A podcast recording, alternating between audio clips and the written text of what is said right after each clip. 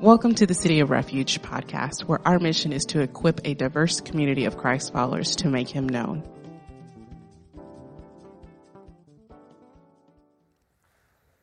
Well, good morning, church.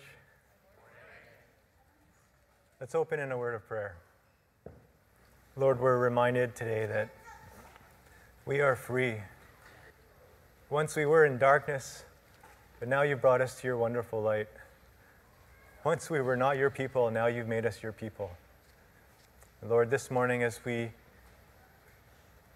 delve into your word, more than ever, we need your Holy Spirit to reveal more of you to our hearts. Remind us, convict us, speak to us this morning.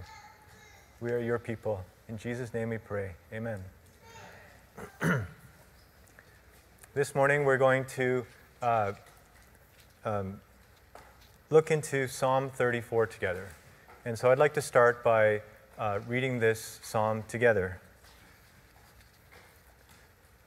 Let's, uh, let's read together. And um, there's, about, there's more than 20 verses, and uh, we don't need to be in a rush. We can enjoy this psalm as we read it together. Okay, let's begin. I will bless the Lord at all times. His praise shall continually be in my mouth. My soul makes its boast in the Lord. Let the humble hear and be glad. Oh, magnify the Lord with me. Let us exalt his name together. I sought the Lord. He answered me. He delivered me from all my fears.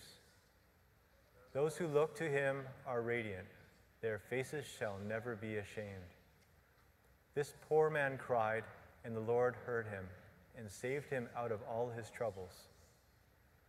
Angel of the Lord encamps around those who fear him and delivers them. O taste and see that the Lord is good. Blessed is the man who takes refuge in him. O fear the Lord, you his saints, for those who fear him have no lack. The young lions suffer want and hunger, but those who seek the Lord lack no good thing. Come, O children, listen to me. I will teach you the fear of the Lord. What man is there who desires life and loves many days that he may see good?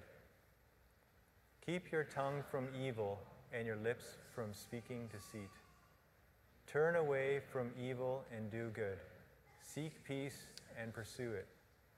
The eyes of the Lord are towards the righteous, and his ears toward their cry. The face of the Lord is against those who do evil, to cut off the memory of them from the earth. When the righteous cry for help, the Lord hears and delivers them out of all their troubles. The Lord is near to the brokenhearted and saves the crushed in spirit. Many are the afflictions of the righteous, but the Lord delivers him out of them all. He keeps all his bones not one of them is broken. Affliction will slay the wicked, and those who hate the righteous will be condemned.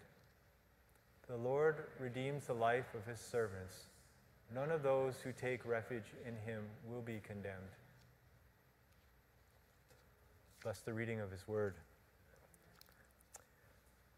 So, as you know, Psalm 34 is part of the book of the Psalms, and the Psalms were meant to be sung. We didn't sing them this morning, but you can maybe imagine them being sung in a song. As Psalm 34:20 also contains a prophecy uh, that was later fulfilled by Jesus, that his bones would not be broken. In the side notes, uh, which we saw in the first slide, this psalm it mentions that this is a psalm of David. And David begins the psalm with a verse I will bless the Lord at all times. His praise will continually be in my mouth. I mean, there's a lot that we read through, but just to stop there and think about this psalm I will bless the Lord at all times. His praise will continually be in my mouth. For someone to have to preach on this verse, one would have to try it before telling telling their congregation, we should do this. And so this was my challenge, and I failed horribly. Blessing the Lord at all times. His praise will continually be in my mouth. Well, what does blessing the Lord mean? It means to praise, exalt, and worship the Lord. In church, I would say that for us to continue studying this psalm, it wouldn't be right for all of us to have not tried to praise Him at all times, to bless the Lord at all times, and for His praise to continually be on our mouths. So, to start off this morning, I just want to bring you into this psalm by doing this together. And so, thank you uh, for this slide. Again, it's the last two lines I will bless the Lord at all times. His praise shall continually be in my mouth. We're going to take a moment to actually experience this. And the way we're going to do this is I'm going to split our congregation up into three groups. This group here on your right, when I point to you, I would like you to simply to, to, to say, I will bless the Lord. That's your part. I will bless the Lord. Can we do that together? I will bless the Lord. This side, congregation, left side, you've got an easy job.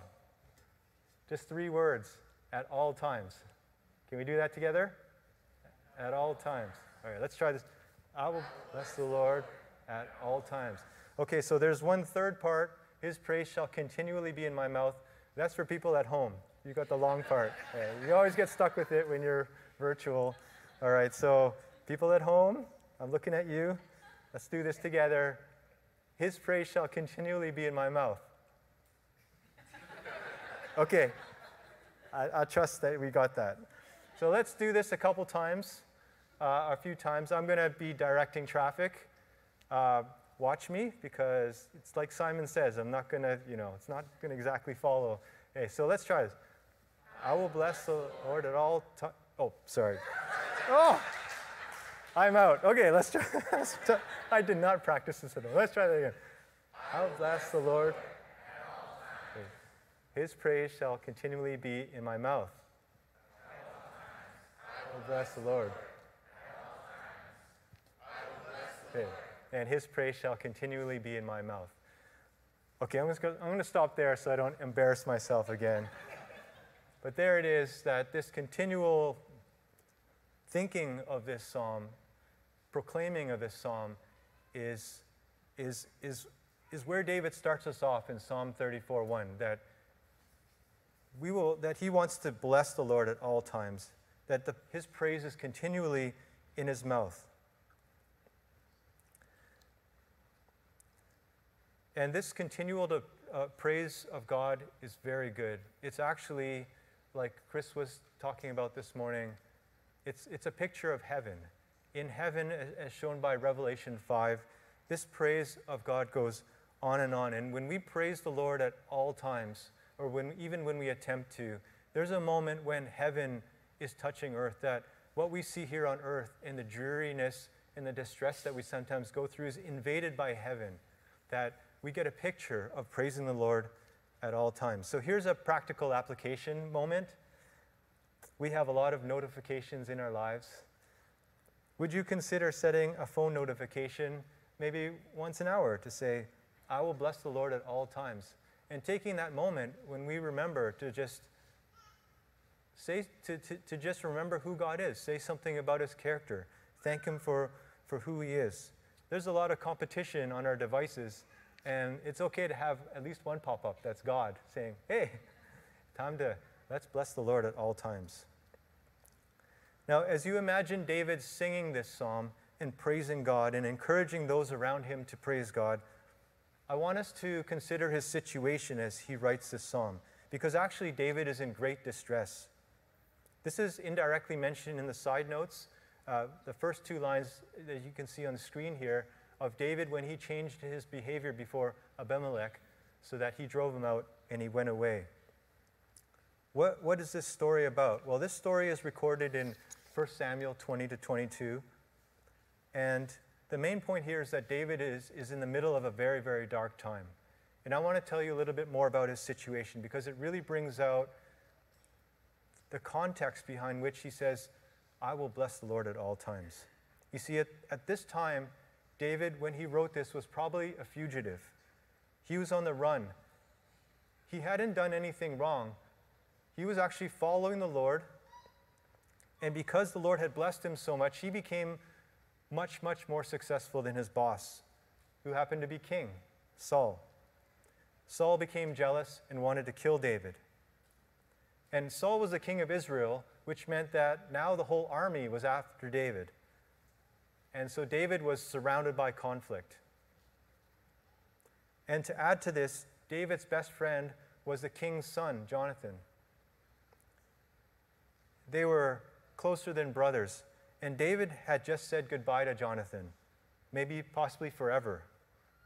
They were so close that before they parted, they swore a friendship between each other's family forever. Have you ever had to say goodbye to a dear friend? As David was on the run for his life, these goodbyes were probably weighing on his heart as well. David was in such a desperate situation that he had no food. He went into the temple to get holy bread to eat. He was desperate for safety. He was insecure. During his flight, David went to another king, and that's the name Abimelech here, also, also called Achish, king of Gath. But David quickly realized as he sought refuge with this king that he was seen to be a threat. You see, David was a heroic warrior. And so, as soon as David realized this, he realized he was in big trouble. He had sought refuge in the wrong place. And 1 Samuel 21:13 says that he acted started to act crazy. He started to scratch the doors of the city gate. He started to drool from his mouth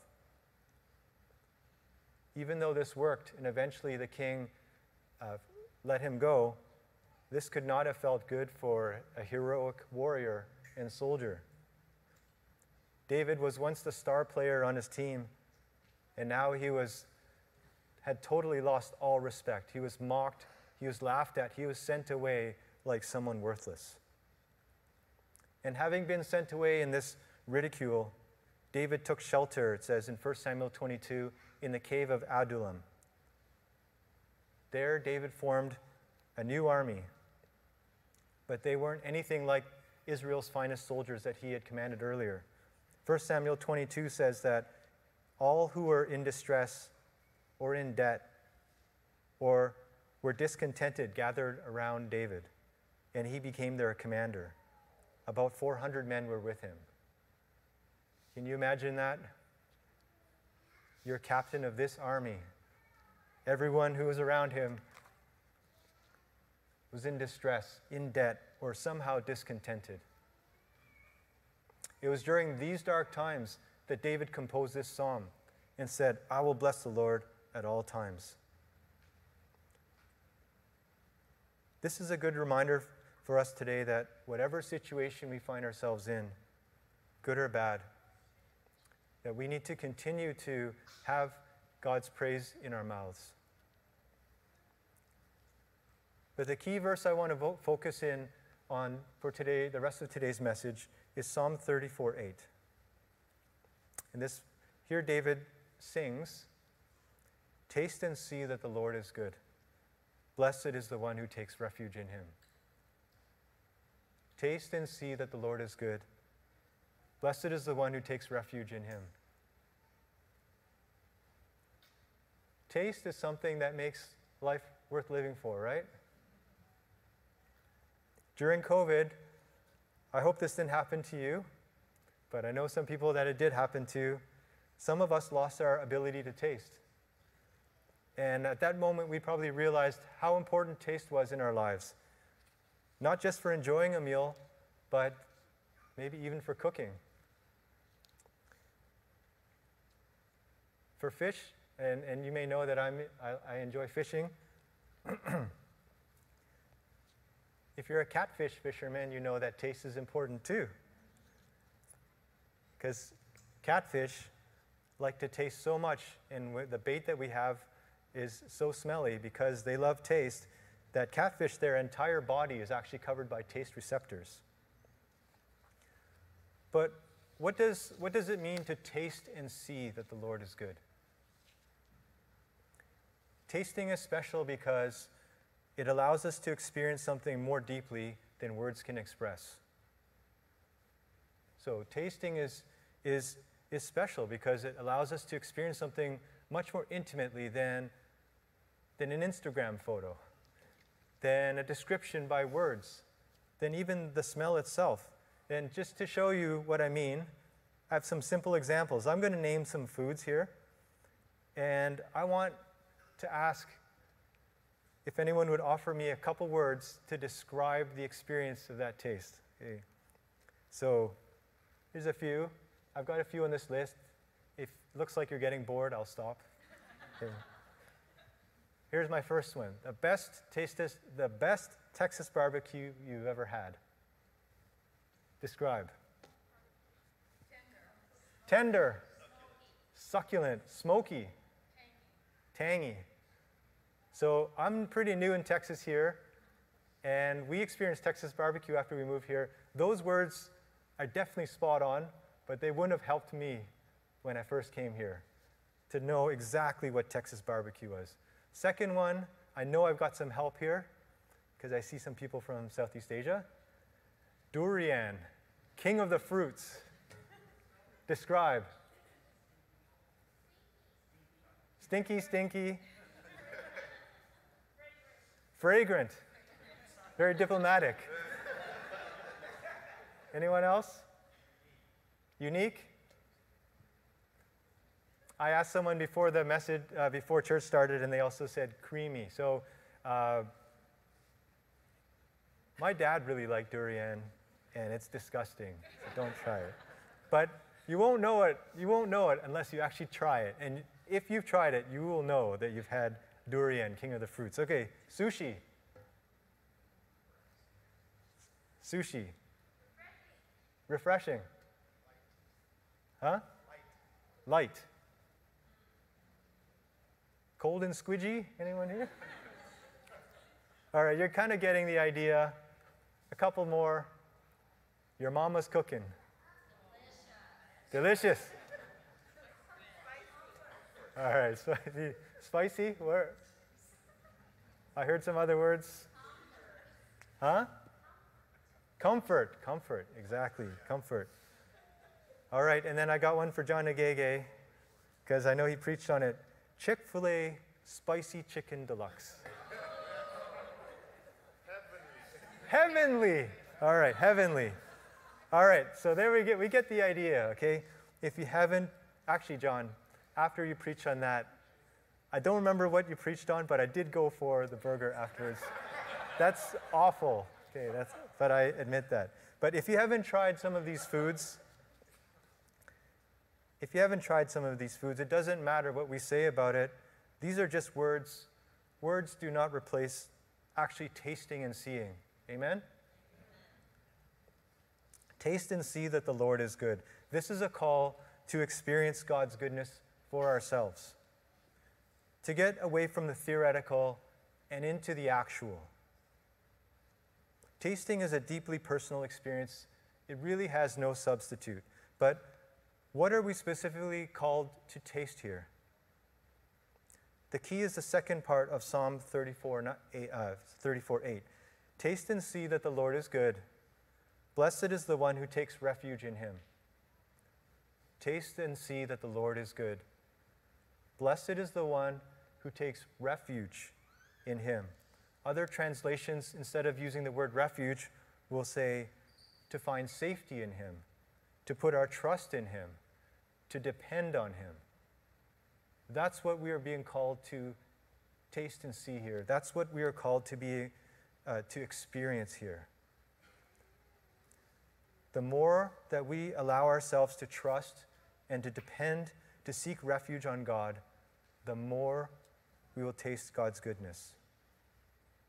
So, to give a simple example, and some would ask for a concrete example, some of you know that I work as a professor at UH. Unfortunately, some of you are even in my class at UH. and this week at work, on the research side of my work, I was faced with paying a large bill for lab services that I didn't expect. It was probably the, the largest bill I'd ever received for lab services, and I didn't have any money budgeted for it. Well, what happened was that we asked another lab to partner together with us on a project. I do research, and some of that involves lab work. We wrote a document to tell our lab partners what we plan to do and why, and we were very careful at the end of this proposal. We said that this is the part we're going to do, this is how much we're going to pay, and this is what you're going to do uh, your, this is what your lab is going to do. And so uh, we wrote all this down, we sent it to the lab, and very surprisingly, they got back to us right away and said, Yep, let's do this. So I was like, wow, they really love us. they really love us, and they're willing to partner with us. They're, we're going to pay this money to get it going, and then they're going to do the lab work. So I sent one of the, the students or one of the researchers in my group to do this work in August. And then this week, got this big bill for the lab services. I, I thought it was a mistake, so I checked with their lab head, and they said very simply, No, that's what we charge. You got 30 days to pay. And so I started to feel that sense, you know, when that heaviness, that kind of, uh oh, now what? And so it was helpful that I was working on this sermon over this time. And Psalm 34 6 says, This poor man cried, and the Lord heard him and saved him out of all his troubles. all right? So here was like tasting and seeing right in front of my face. I meditated towards this. This poor man cried, and the Lord heard him and saved him out of all this trouble. Uh, I did feel poor, and as I prayed and, and, and, and tried to hold on to this promise, I grew in confidence that the Lord heard me and would somehow find a way. And as I prayed, I felt the Lord remind me of another pot of research money I had that I had been carefully saving. Um, you know, if you're someone who manages a lot of budgets, there's different budgets, and money, most money is not flexible. It, you know, if you got budget to buy red staplers, you can't go and buy blue staplers with the money. But this pot of money was special. It was a tiny pot of money, uh, well, enough, and it was something that could be spent on anything. And for a professor, that kind of money is gold. And I had kind of put it away. I never even just considered that I had that money. And the Lord reminded me about it. But I was hesitant because this was my rainy day, my rainy, rainy day fund, the fund that, that I'd set aside to feel secure. It was like my security blanket. I knew if I used it, I would be vulnerable. It was going to be gone. And for me, as I began to press into this, I realized that tasting and seeing the Lord's goodness in my situation meant trusting Him that if I used this money for this unexpected bill, He was going to keep providing for me. Well, after a few days of hesitation, I finally paid the bill on Friday and I definitely had some mixed feelings as I did it, but there was a sense of a burden lifted and a new opportunity to experience God's goodness in my future.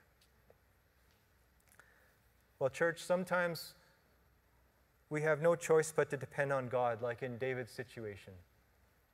But other times, like in my story, we need to make some difficult decisions to take refuge in God, to trust, on, to trust Him and depend on Him. And either way, the calling here is to taste and see that the Lord is good. Now, there's a word here also for those who have seen the, the Lord's table set out before them, but have not tasted and eaten. A few weeks ago, uh, Brother Daka preached on Psalm 23, and one of the verses was that he prepares a table in the presence of my enemies. He prepares a table in the presence of my enemies. Now, there's a lot of culture and history behind why this is important. And what I'll just really simply say is that in Chinese culture, if you host somebody, a guest of honor, you put them in the seat that is farthest from the entrance of the restaurant. You put them on the seat by the wall, facing the, the, rest, the rest of the restaurant. And I believe that that is simply for safety's sake, that your guest can see everything that's going on.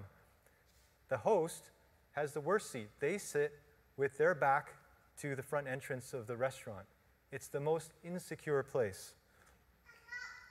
Psalm 23 says, God has prepared a table for us in the presence of our enemies.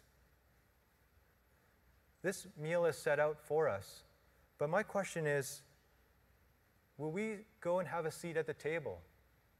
There are times that we don't actually even go sit at the table. We, maybe we get an Instagram photo. Look at this spread. okay? Will we sit down at the table? Matthew 7 gives us an illustration about food to encourage us about God's goodness. Jesus says, Which one of you, if his son asks for bread, will give him a stone? If his son asks for a fish, will give him a serpent? If you then, who are evil, know how to give good gifts to your children, how much more will your Father who is in heaven give good gifts, good things to those who ask? Now, this verse is about asking. And there's something about asking the Lord that puts us at a seat at His table. Tasting and seeing, part of tasting and seeing the Lord's goodness is asking, is asking in prayer. And I wanted to take a moment just to pause and think about that part. And there's one other short word as we talk about tasting and seeing that is about protecting our spiritual appetites. We all know that with real food, even your mama's cooking, that it's possible to ruin one's appetite. Right? There's, we know all the ways snacking. Now, I'm around people who cook a lot, and I, they're very protective about their meals. When they're preparing that food, if they see people snacking, it's like, get away, I've got something better for you. But we need to protect our spiritual appetites. Because if we don't have a spiritual appetite, we will not want to taste and see the meal that God is fixing for us. For me, during the writing of this sermon, it meant deleting a video game that I'd been enjoying over the summer. But I realized, and my children realized, that it was starting to distract me in more ways than one if we see our desire for spiritual things start to wane, we may need to make bold decisions in order to taste and see the Lord's goodness. Uh, Brother Stephen Drea preached last night from uh, last week from Psalm 107, and one of the verses says, "For he satisfies the longing soul, and the hungry soul he fills with good things." Part of the equation of being filled is having a longing soul, is being hungry. And there may be things in our lives that we do that interfere with our spiritual appetite that we may need to address. So, to close this morning, I want to allow some time for us to personally reflect. Today, we've heard a call to taste and see that the Lord is good by making him our refuge by growing in our trust and dependence on the Lord. Is there an area of our lives that we need to make God our refuge so that we can taste and see the Lord's goodness? This morning we've heard that some of us need to sit down at the table. The Lord has prepared something for us. We need to ask, we need to seek, we need to knock.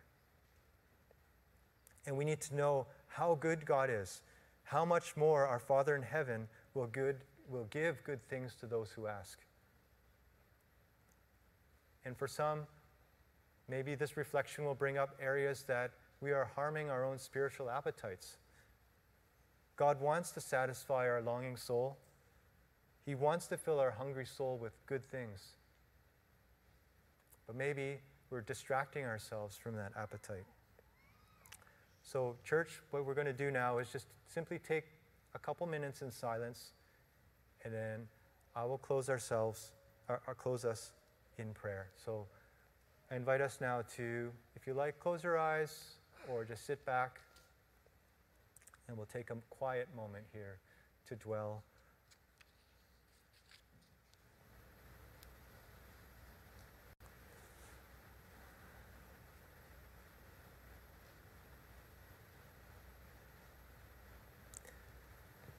Oh Lord, you have invited us to your table this morning. You've invited us to taste and see your goodness.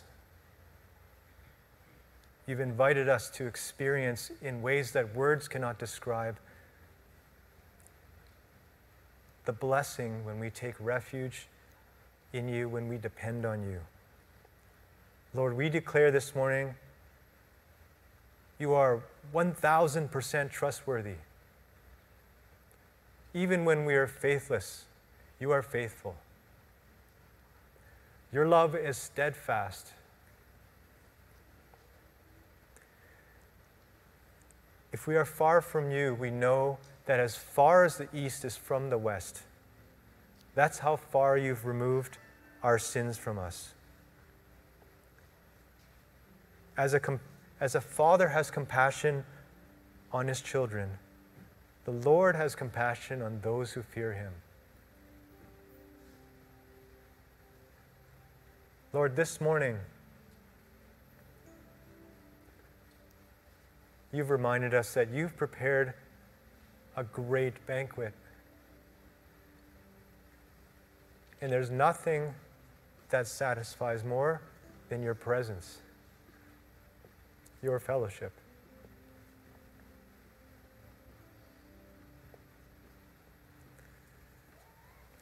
And maybe we've been unfaithful.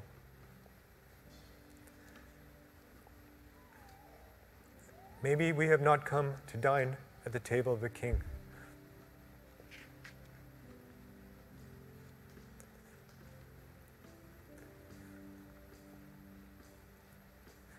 But you are loving to those that you have made. You're gracious and you're kind.